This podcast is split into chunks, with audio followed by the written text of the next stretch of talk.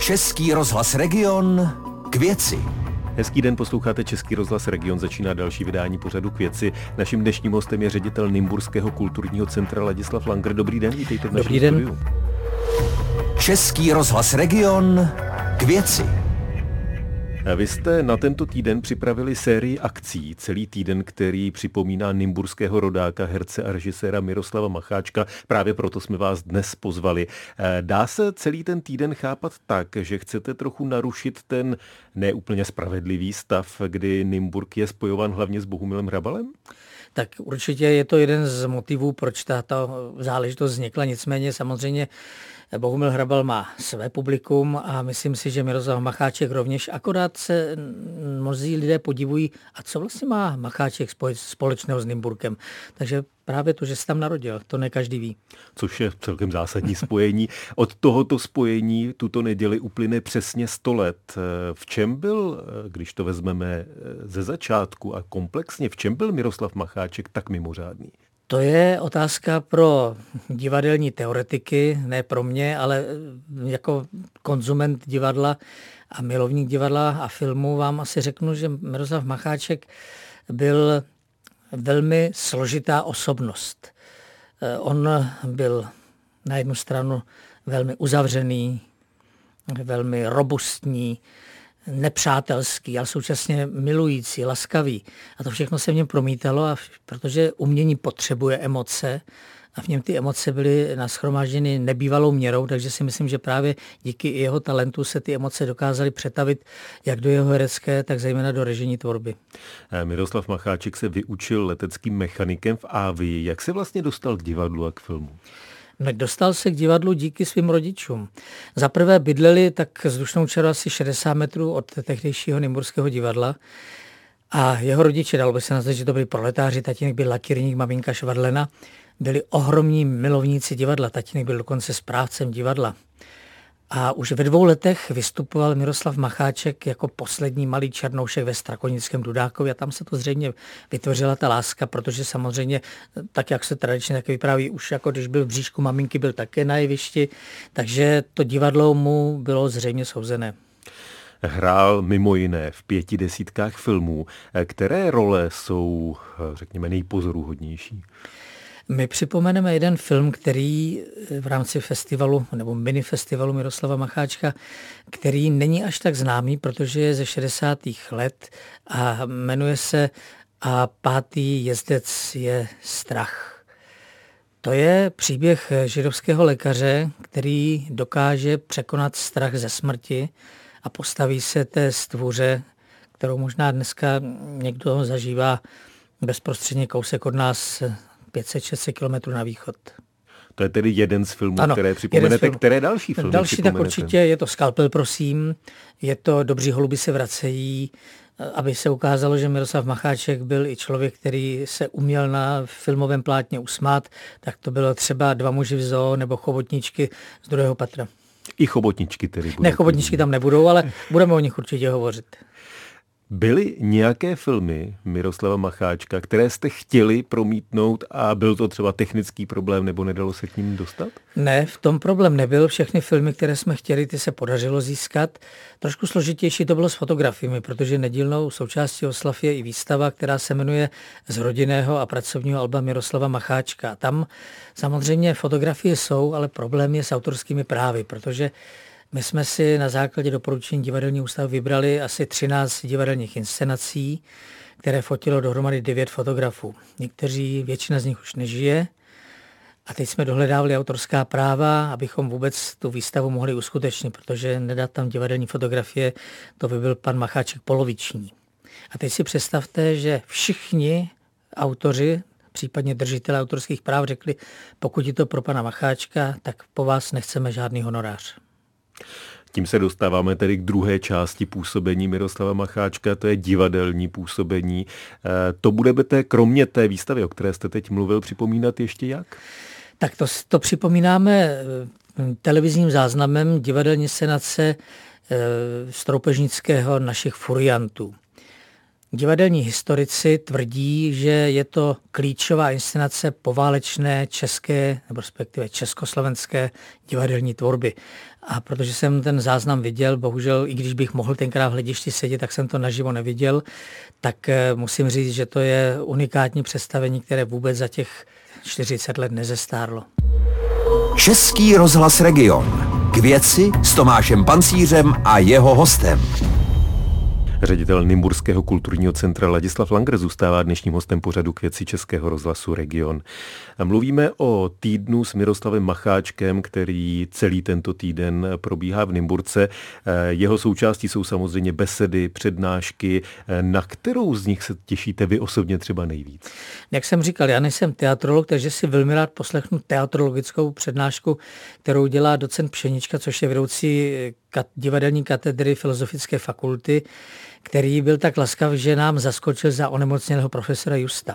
A když jsem hledal náhradu, tak jsem se dovolal tedy k vedoucímu katedry a říkám, neporadil byste mi? A on říká, no to voláte s chodou okolností velmi dobře, protože já se poslední dobou panu Macháčkovi věnuji velmi intenzivně.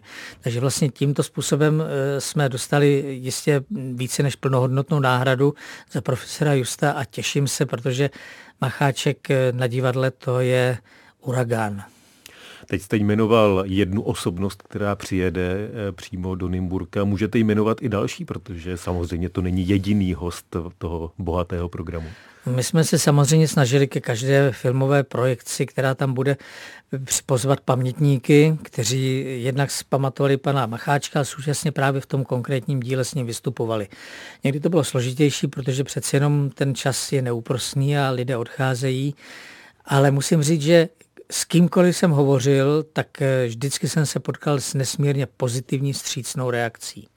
Samozřejmě pracovní povinnosti jsou dány tím, že ne každý může. Například jsem hovořil s panem Kněžkem, který má v tento týden premiérový týden v Bratislavě, takže říká, jinak by velmi rád přijel na Dobří holuby se rádi vracejí. Takže v Nymburce se vystřídají, aspoň věřím, že všichni dorazí, tak jak mají Tatiana Medvecká, Petr Kostka, Václav Vidra, eh, samozřejmě rodina Miroslava Macháčka, což je Kateřina Macháčková, jeho vnuk Petr Svojtka, eh, dále tam bude Marek Vašut, Jana Paulová, mm, přijede pan režisér Jiří Svoboda, eh, přijedou další lidé, kteří s Macháčkem měli nějakou osobní vazbu a zkušenost a myslím si, že to bude velmi zajímavý soubor informací.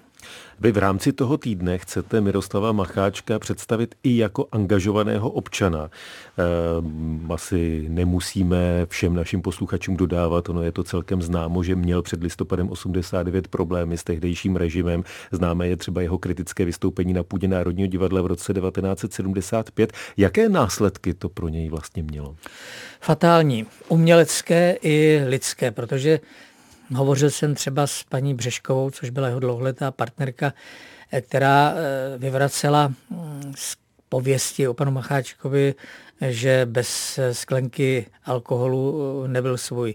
On říkala, že on byl v podstatě tím alkoholem mm, postižen ve chvíli, kdy měl těžké chvíle.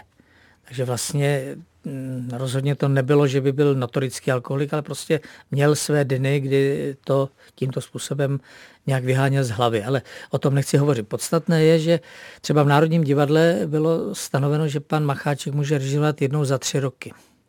Což eh, při jeho skvělých režijních schopnostech je věčný hřích. V 65 udělal fantastický, fantastickou hru ze života Hmyzu, s kterou jezdilo Národní divadlo po celé Evropě, včetně Londýna. Eh, bylo to představení, na které se dodnes vzpomíná. No a tento režisér, který eh, Národní divadlo přinesl spoustu nádherných inscenací, notabene ještě musím připomenout, že také se spolu podělil na založení činoherního klubu, tak eh, přece jenom měl problémy protože se nepřihlíželo k tomu, do jaké míry je umělec a do jaké míry je angažovaný občan. No a s tou angažovaností to samozřejmě bylo velmi složité, protože on si nepřipouštěl faleš a přetvářku a tak, jak věci viděl, tak je také říkal. No a v 75. přednesl na schůzi v Národním divadle onen projev, o kterém jste hovořil.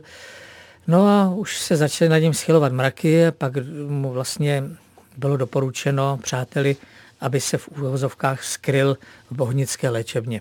tam vytvořil na doporučení zase svého ošetřujícího lékaře eh, knížku, která je velmi zajímavá, každému bych doporučil přečíst zápisky z blázince, kterou v tomto týdnu vydáváme, teda my ne, ale vydává vydavatelství jako audioknihu, kde je načetl herec Jan Vlasák. A opravdu je to velmi sugestivní vyprávění člověka, který má své běsy, který rozhodně není blázen, ale je prostě uzavřen v nějaké společnosti, ze které chce ven a nemůže.